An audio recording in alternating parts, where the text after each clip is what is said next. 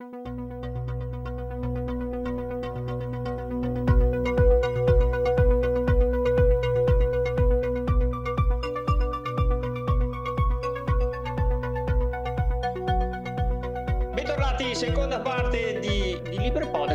ormai siamo arrivati alla 36esima, 37 80esima puntata, quella che è, insomma, siamo sempre qui su Libre Podcast per continuare la discussione che è iniziata nella prima parte di questo lunghissimo episodio, che per chi è il nostro fedele ascoltatore può sentire già, eh, anzi ha già sentito su Telegram, dove abbiamo già pubblicato in anteprima tutta quanta la puntata. E eravamo rimasti, mh, per chi si ricorda, appunto, io che sono Stefano me lo ricordo, che avevo Apollo che doveva rispondere ad Antonino su una cosa importante, cioè su Red Hat e ripartiamo appunto sul presente e il futuro dell'open source da questa domanda e da questa risposta, vero Apollo? Sì, allora mi era stato chiesto in che senso non era, eh, non era esatto il fatto che fosse stata eh, acquisita. Allora, voglio specificare meglio la mia risposta.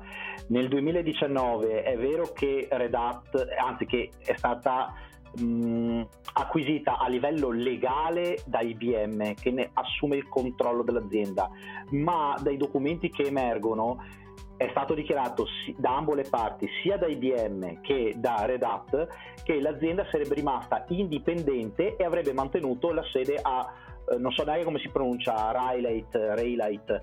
quindi um, in teoria dovrebbe rimanere indipendente per quanto sia una consociata quindi in teoria non ha nessun um, diciamo, eh, legame forzoso con IBM se non dal punto di vista delle quote azionarie, perché si parla di un'acquisizione comunque legale, non un, a livello anche di, come possiamo dire, ehm, di acquisizione forzosa, non è diventata una costola di IBM è diventata una proprietà di IBM. Sì, sì, ho capito cosa intendi dire. Non è. Ehm, sì, sì e no, perché comunque c'è eh, nel documento, almeno da quello che si può leggere, c'è addirittura su Wikipedia se lo volete trovare. È dichiarato che comunque eh, mantiene la sua indipendenza formale come azienda, quindi prendiamola con le pinze poi sotto gli accordi come sono stati stipulati no, no, no, ovviamente non chiarissimo capito non era, non era un intento polemico il mio ho capito esattamente cosa vuoi dire. C'è un'azienda che è stata acquistata di fatto ne ha la proprietà però probabilmente ha un suo gruppo autonomo che ne può decidere le, l'andamento diciamo operativo eh, anche se dall'altra parte è di, è di proprietà eh, da un punto di vista appunto di quote societarie di, eh, di, di, di, IBM che ovviamente avrà legata all'interno di, un suo ambiente però di fatto ovviamente collaborano in maniera dire, sicuramente legata a doppio filo, però mantengono, mantengono una, cer- una, certa sua autonomia. Certo. Sì, un'autonomia quantomeno operativa, ecco, questo sì. Ah, quindi la domanda è, è un bene per l'open source questa cosa qua? E poi vorrei anche ricordare la domanda che faceva anche il nostro, sempre Apollo, sul discorso donazioni, non donazioni, eccetera, e anche al discorso licenza, che se alla fine è tutta una questione anche perché non esiste una vera e propria licenza legale al 100% che può sostenere l'open source in questo senso, se ho capito bene. Chi vuole partire? No, eh, eh, scusami, mh, mm, col discorso di Wikipedia è che stavo lanciando un attimino un, un, attimo il sasso per dire che sì, noi parliamo del discorso di donazioni e di crescita, ma Wikipedia è vero che riceve donazioni e ogni tanto svanga anche le scatole mandandoti un messaggio, eh, possiamo restare in vita solo grazie a voi per non eh, dovervi subissare con le pubblicità però una cosa che ehm, è emerso anche nei mesi scorsi e anche una delle accuse che per carità per quanto non sia un personaggio comodo ha mosso anche Elon Musk nei confronti di Wikipedia è che Wikipedia riceve delle donazioni e anche sostanziose da colossi dell'informazione che però in qualche caso manipolano alcuni dei suoi articoli. Per cui cioè, vorrei dire sì eh, quanto libero è veramente una piatta- quanto libera è una, veramente una piattaforma che deve rispondere a questi tipi di donatori? Ma è questo anche quell'open source dici quindi cioè alla fine quello che paga. Eh, mi dispiace dirlo però sì perché una volta che io pago non è che lo faccio sempre grazie a te amore dei, mi aspetto qualcosa in cambio. Inoltre, col discorso che avevano tirato fuori prima sul discorso che il, il copyleft applicato da molte delle licenze Linux non è un vero e proprio contratto, mi rifarei alla puntata che abbiamo trattato sui fumetti open source, cioè alla fine se lo software l'ho scritto io, vige sempre sì, il diritto sì. d'autore in qualche modo, vi ricordate? E Giuseppe, che è il nostro ospite a sorpresa, no, non è molto a sorpresa, ma è così un po' deluso dall'andamento dell'open source eh, in questo periodo e di quello che stanno dicendo in questa puntata, cosa ne dice? Giuseppe, bentornato. Grazie. Ben restato. Grazie, grazie. Non sono ancora arrivato al punto, nel senso che eh, il, quello che ha detto Antonino è stato effettivamente abbastanza interessante, così come ha detto anche Apollo eh, rispetto alla questione globale per capire, però come dico eh, gli effetti comunque ci sono di cambiamento quantomeno e una direzione secondo me dal mio punto di vista si intravede. Io poi eh, siamo rimasti, l'altra puntata siamo rimasti eh, sulla parte Red Hat, finita lì, eh, però io eh, vorrei vedere anche dalle big, vediamo la parte del più piccolo. Vi ricordate il casino che era venuto fuori e abbiamo parlato l'altra volta che ero stato invitato con Log4j a voglia a sì. voglia. Adesso me lo ricordo. Esatto. E quello è un, è un, esempio tipico dell'open source quando invece da, diametralmente dalla parte opposta viene gestito da un singolo praticamente si può dire. E però viene usato estensivamente perché, eh, perché funziona però giustamente eh, quanto può essere eh, sicuro in quel caso specifico o in sicurezza di quel tipo perché permetteva una esecuzione di codice remoto come, cioè, come, come si può approcciare? Tanto che Log4j per dire è, è stato un caso ha causato un precedente per cui abbiamo cose come probabilmente ecco poi non è correlato direttamente però cose come il, come si chiama quello io non mi ricordo il nome, il, ah, il CRA, Cyber Resilience Act europeo, per dire, sicuramente non fuori anche per questo tipo di problematiche che sono saliti ai nuri della cronaca perché Log4j ha avuto una bella magnitudo. Non è, non è solo quello, vi permetto di parlare perché purtroppo è una cosa con cui ho a che fare essendo sviluppatore e in questo periodo sono sviluppatore Java e Log4j è stato un, diciamo una bella bastonata per noi sviluppatori perché abbiamo dovuto correre ai pari, specie su software che credevamo intoccabile. Però, anche cioè... per noi sistemisti, ti assicuro. però beh, come sistemista avrei affrontato, ed è una cosa che abbiamo affrontato anche noi nel podcast tempo addietro, il problema di Snap di Ubuntu, che ha delle backdoor che non erano state dichiarate e che sono state scoperte solo di recente. Ed è uno dei sistemi che Ubuntu obbliga come eh, repository e metodo di installazione dei pacchetti. Tanto per fare un esempio, uno dei motivi per cui non sono simpatizzante. Ma il problema vero dell'open source, e questo lo dico dallo sviluppatore, è la mancanza di responsabilità nel produttore del software, perché, ti, perché la maggior parte dei casi dice io il software essendo libero, te lo rilascio così com'è. Io voglio essere deresponsabilizzato del fatto che tu lo usi. Il che è giustissimo, ma a quel punto... Ma scusami, scusami Apollo, questa clausola c'è anche per dire in Windows, non è che non c'è. Anche lì c'è. Beh, insomma, io se ho un buco di sicurezza e ho un, uh, una gestione di utenti tramite un server Microsoft, io busso alla porta di Microsoft, hanno fior fiori di eh, assicurazioni dietro che coprono danni che soprattutto sono danni d'immagine, ma sono anche danni economici.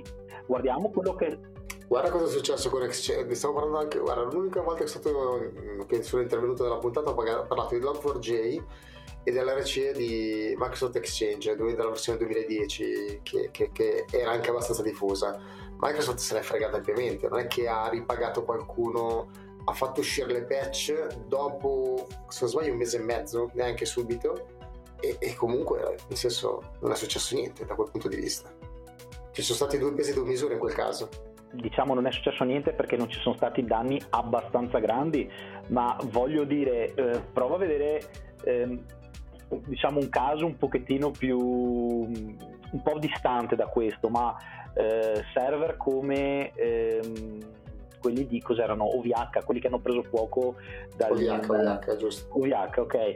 eh, io nell'azienda precedente dove lavoravo avevamo diverse installazioni sui loro servizi e fidati, sono partite questioni legali diciamo con cifre non del tutto trascurabili e eh, ha messo in ginocchio una società, cioè, però lì c'è qualcuno... Ma scusa, che, scusa perdonami, perdonami, ma che software, stiamo facendo un paragone, ma che software close da OVH in questo Beh, caso? È più che software un servizio, il servizio di hosting e di...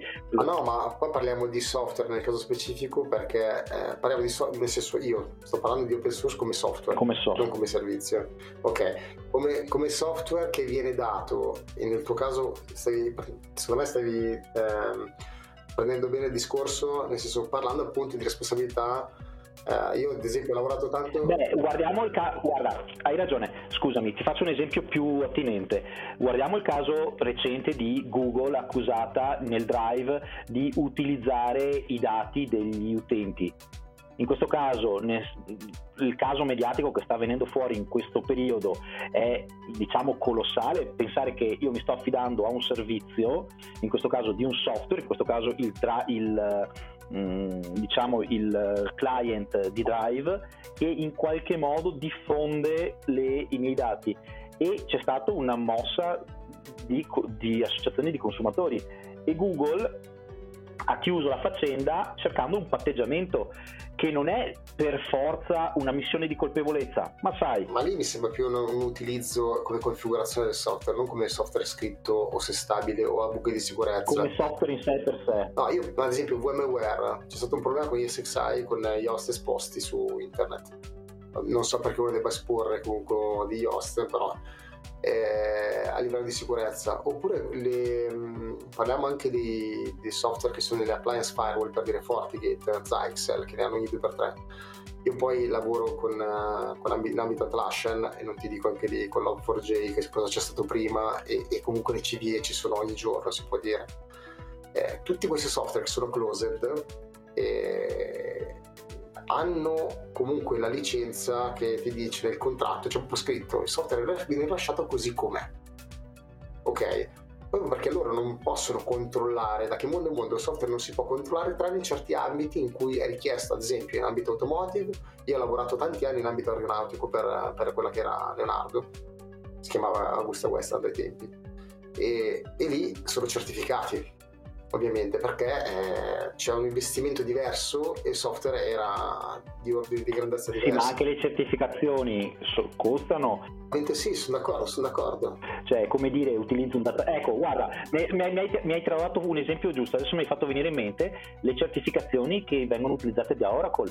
Se il database ha un fermo, cioè tu puoi richiedere un danno a Oracle e la quale sborsa e l'ho visto in ambito di mm, diciamo mm, rivendita, reselling di materiale IBM che montava dei database nello specifico Oracle con licenza.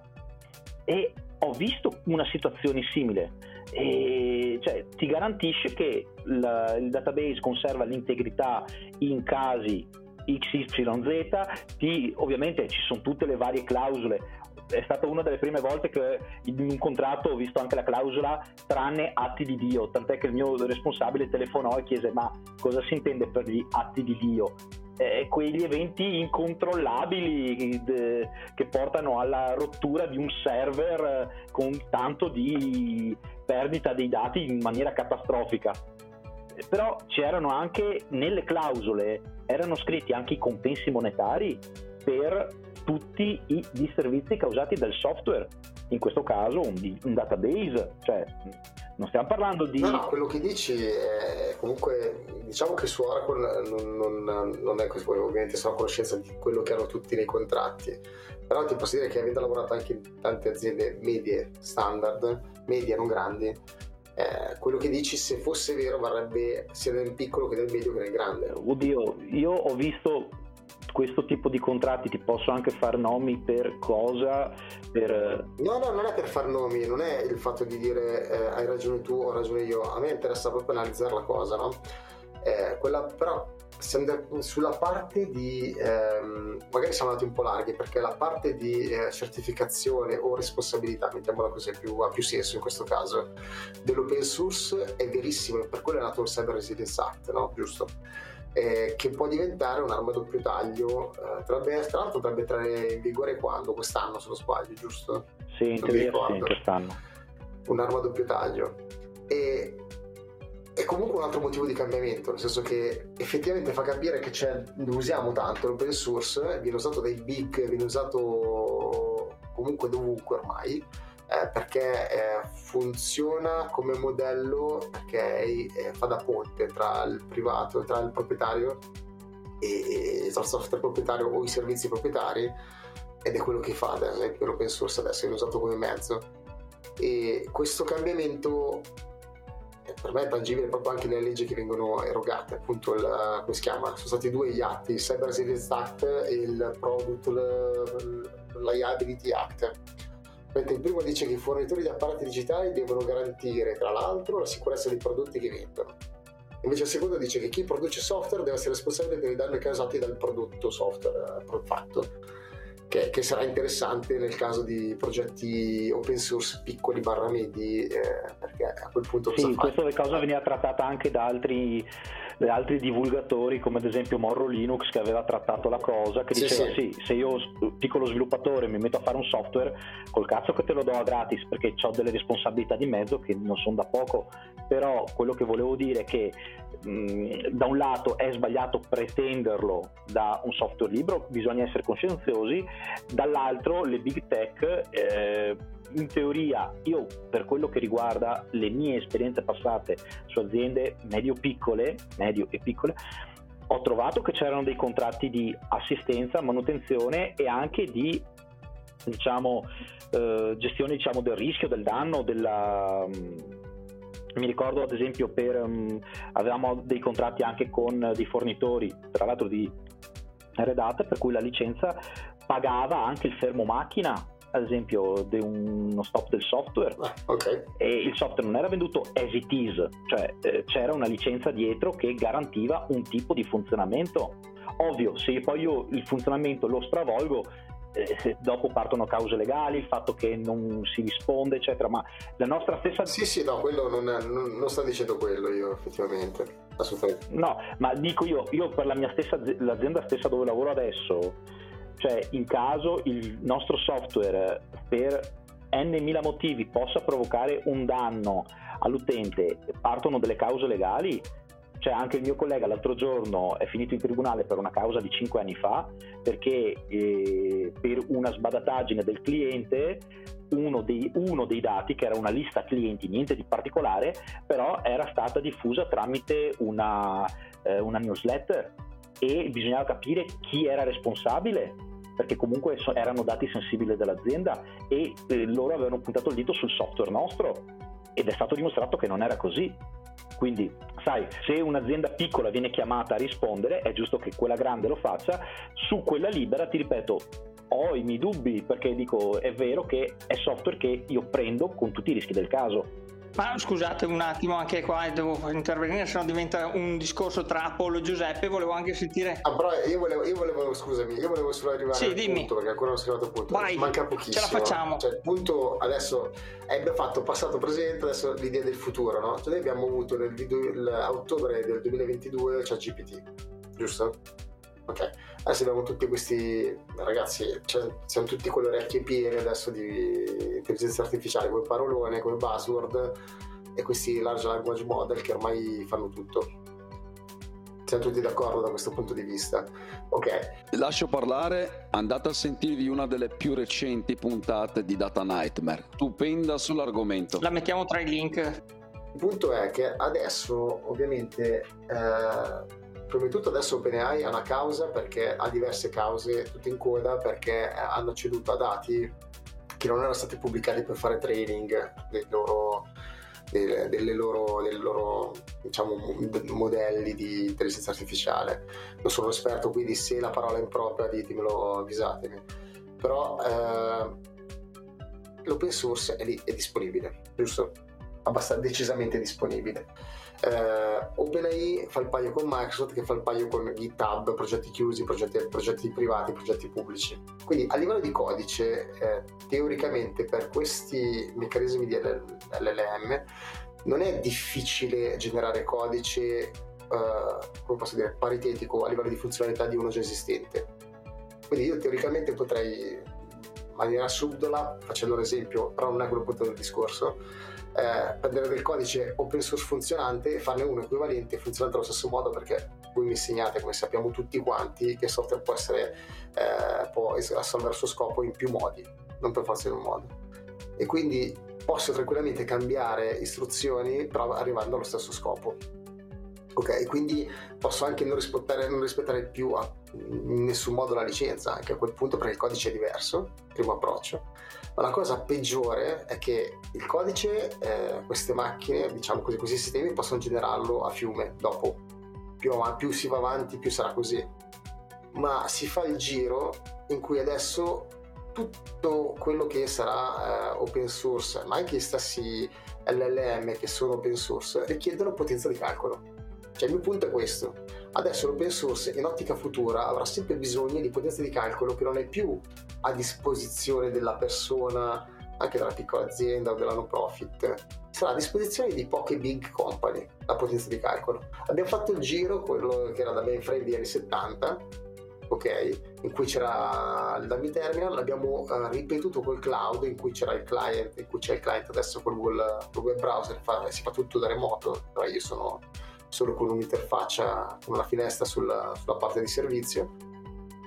E adesso la parte di LLM, anche quelle open source, non sono, sono difficilmente replicabili in casa, nel senso che su Hugging Face ce ne sono molti che si adattano alla quantità di VRAM che uno ha sulla scheda video o altro, no? se uno ci ha provato però comunque le richieste sono esose, cioè uno ha qualcosa che più o meno ci prova perché non, ha, non è neanche a livello di un ChatGPT 4 che uno prova su, su, direttamente su OpenAI.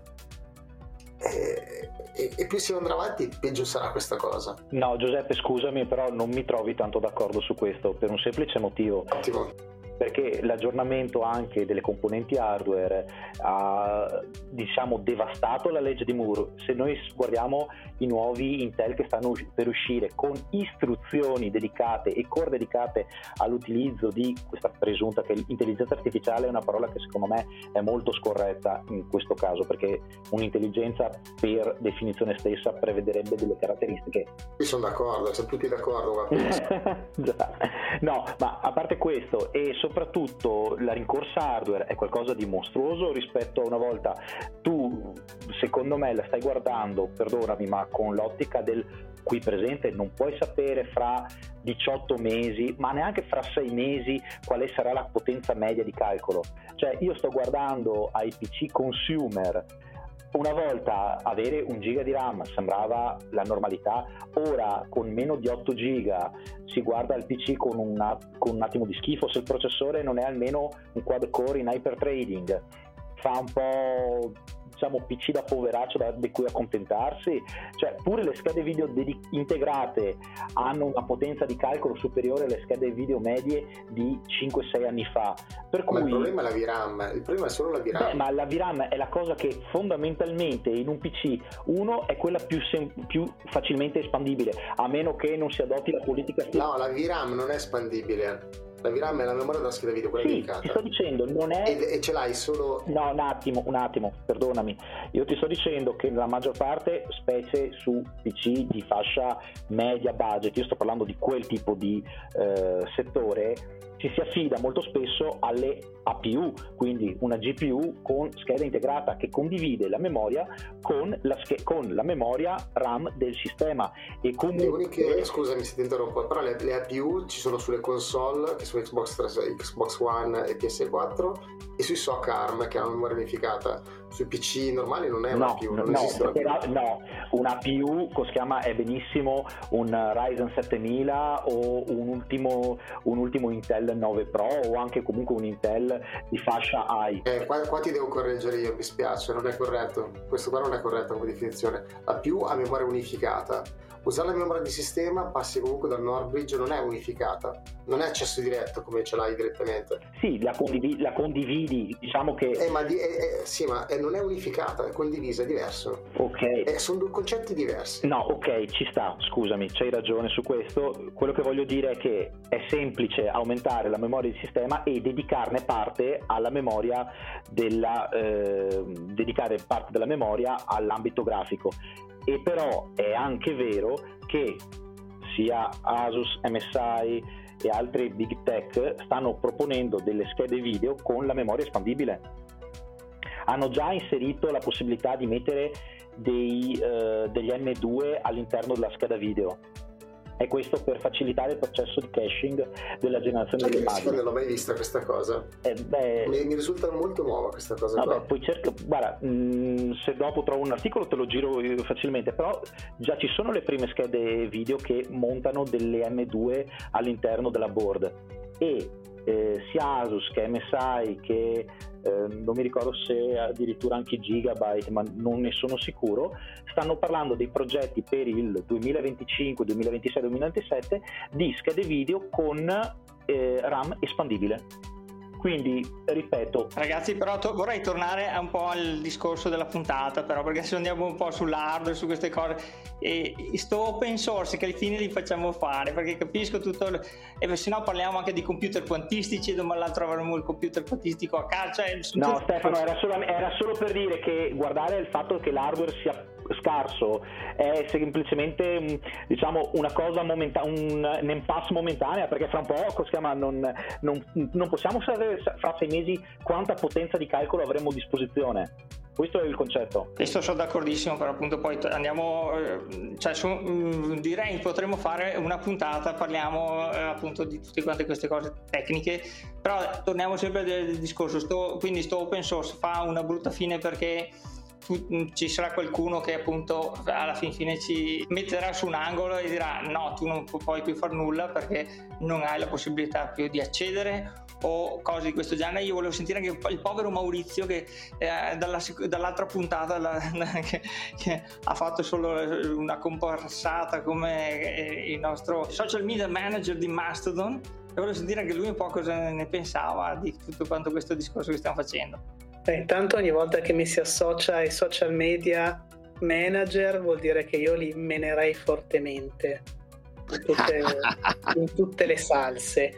E infatti abbiamo scelto Mastodon, anzi ne approfitto per dire anche in questa puntata che abbiamo anche i nostri profili eh, open nel, nei social open, cioè Fediverso, l'universo federato, e siamo su Mastodon eh, librepodcast chiocciolamastodon.1 e eh, ormai da due puntate, anzi tre quasi, siamo su Castopod, sempre librepodcast chiocciolacastopod.it e lì è possibile seguire le puntate anche attraverso qualsiasi servizio federato al quale voi siate iscritti nel Fediverso.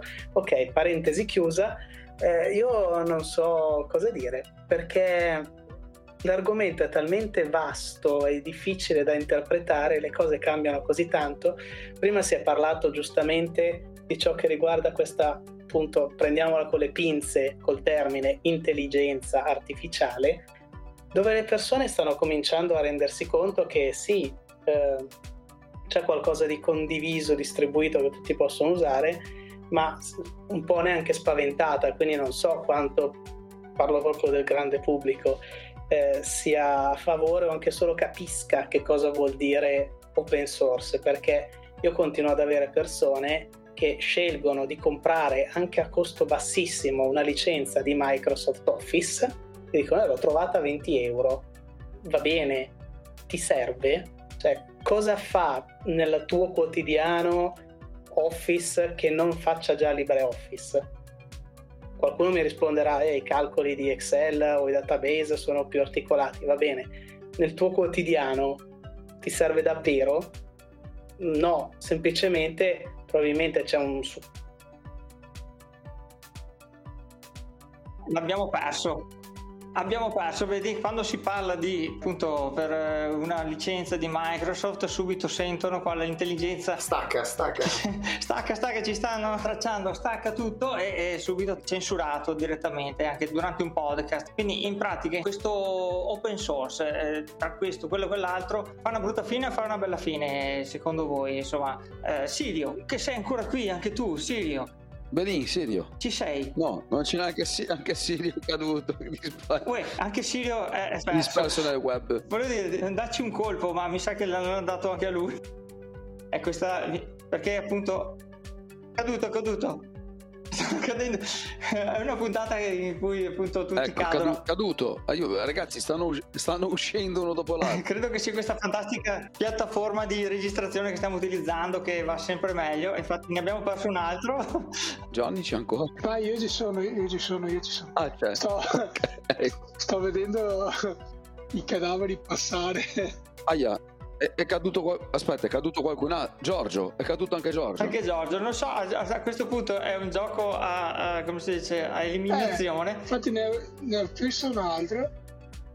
Highlander ne rimarrà soltanto sì, uno. sì. probabilmente perché appunto stiamo forse raggiungendo un timing di registrazione abbastanza lungo cosa che non avevamo ancora provato in questo caso qui o forse perché appunto la piattaforma si basa principalmente su un browser. Maurizio dice che si scusa che gli è, che gli è esplosa la connessione. Ah perfetto.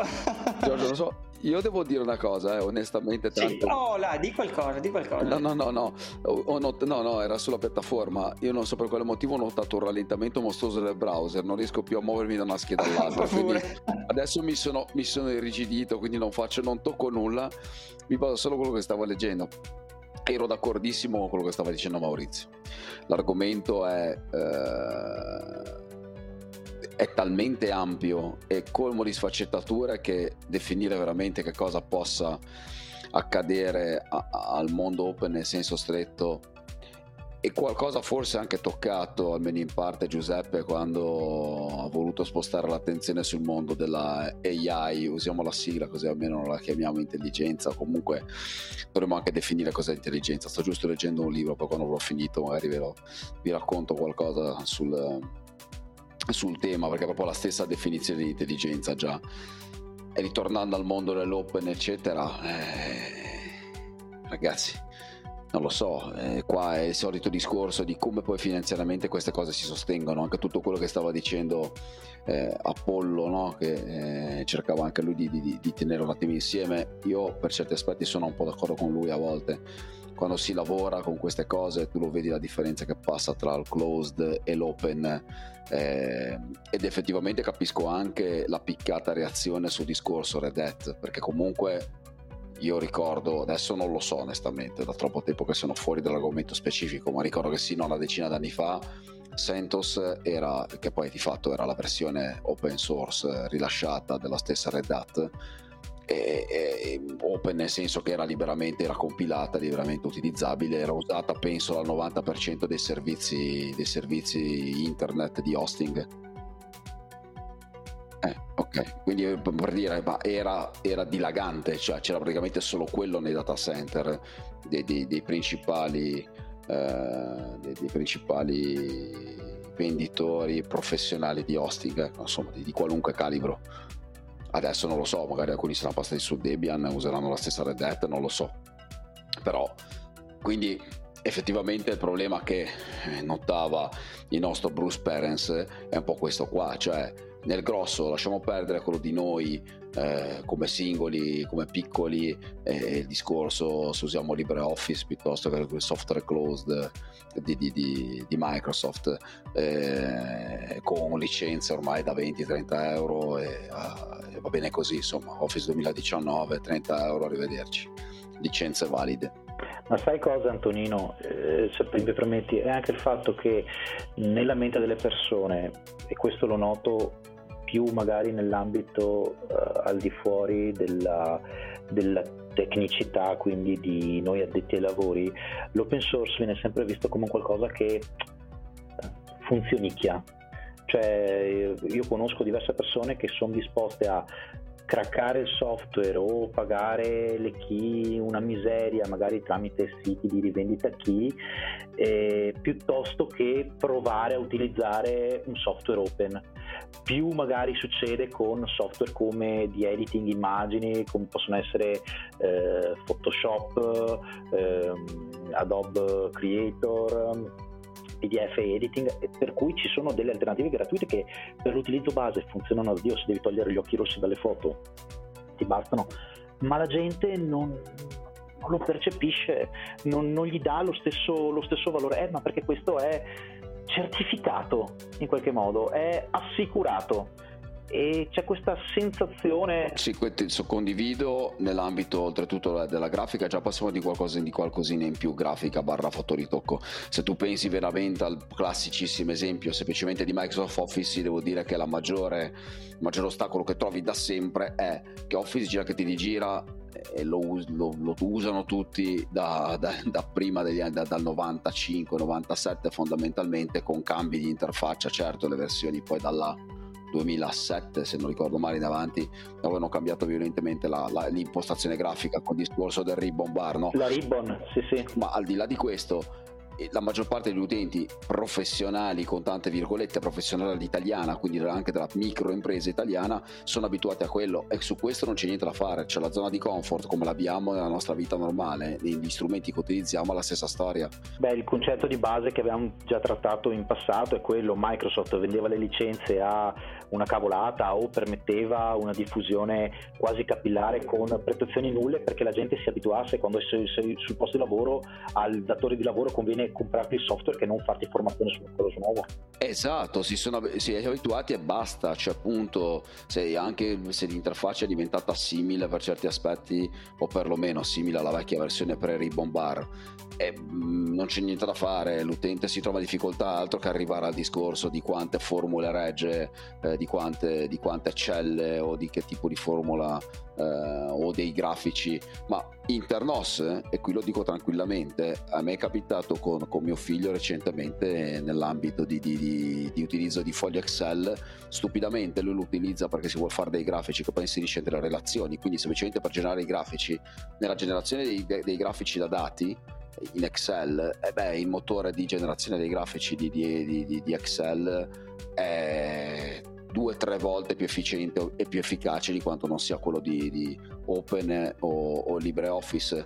Lo dico con massimo candore, ecco, pur da rimanendo la sostenitore della questione, altrimenti ci sono delle cose che non riesci a farle e ci metti più tempo, insomma, è meno, più granoso, non so come dire. No, ma io sono d'accordissimo con questo, ma, ma io lo ammetto candidamente, cioè Photoshop fa cose che GIMP non è in grado di fare, ma la domanda è, te utente medio, le, sei disposto al di là del piratare che vorrebbe, vorremmo ottenere come, gra, come, pratica scorretta, sei disposto a pagare que, i soldi che ti chiede una licenza ufficiale? Ti serve davvero o è solo Ma per... prima di adesso Apollo è un altro.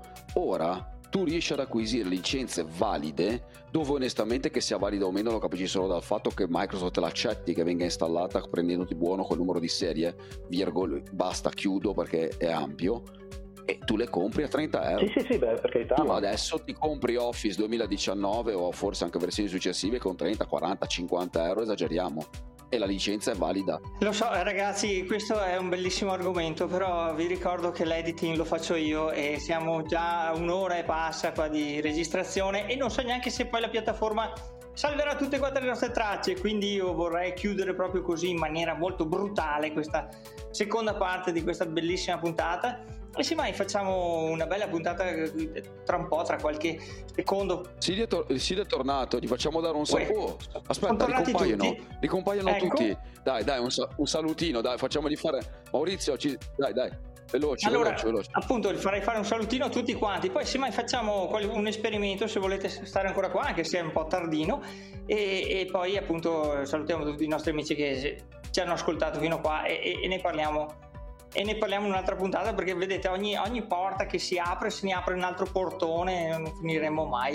E mi dispiace anche per il Giuseppe che non l'abbiamo purtroppo convinto in questa puntata perché mi sa che ci vuole un'enciclopedia qua di puntate. No, anzi eh... Però il punto di vista di Apollo giustamente equivale a me che penso che 640k di RAM bastano per tutti e Apollo mi dice guarda che già una volta successo e c'ha ragione. Cioè, io sono entrato in questa discussione proprio con l'idea di cambiare, di cambiare punto di vista. Eh. Bene, allora siamo contenti. Intanto ripeto che questa puntata qualcosina abbia chiarito a chi pensava su questo tema di trovare qualche risposta. Quindi bene per Giuseppe. Più domande, più domande che risposte sempre sempre, sempre. Ma deve, deve, essere, deve essere così. Sì, mi sa che sono venute fuori più, più, più domande che risposte. Ci vuole, deve ci essere, vuole una maratona Liberpod. Eccolo qua, bravo. Caro il nostro Silvio, devi venire più spesso anche tu, così poi. No, poi tu sei, un esperto, tu sei un esperto di non maratone, magari no, ma insomma di corse. Ma fai il gim l'ascoltatore. sì, fai anche l'ascoltatore. Eh, di, resiste... di, di, resistenza di, resistenza mentale. Eh, di resistenza. Comunque dai, Ragazzi, diciamo un bel ciao corale a tutti quanti e, e, chiudiamo questa super puntatona e poi vediamo di fare un altro esperimento, ok? Che ne dite? Allora un saluto a tutti quanti. Allora, un ciao, ciao corale, che non è corale. Ciao corale, siete 3, 2, 1. Ciao a tutti. Ciao, ciao, ciao. E chiudiamo questa super puntatona con la solita sigla. Sigla. sigla. sigla.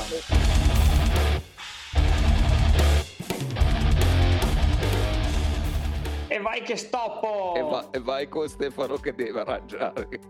Vabbè, dai, due if, due cose, Stefano. Ma scusate, si è sentito dai, qualcosa di quello che ho cercato di dire io? Proprio zero. No, tu, no si è sentito tu. No, no. No, non è vero, si è sentito tutto a parte il momento. Parlavi di, parlavi di Office, LibreOffice e lì è eh, perché poi a un certo punto ho visto che piano caduto. piano vi siete spenti uno per uno. Eh, ma in realtà è quello che vedevamo noi. Tu dovevi sapere che ad un certo punto, qui adesso sono otto caselle, ad un certo punto adesso sono rimaste cinque, ma ragazzi ci siamo. Vedi, Maurizio è morto, Sirio è sparito, a un certo punto Giorgio è andato via, dici ma ci siete ancora? sì, sì,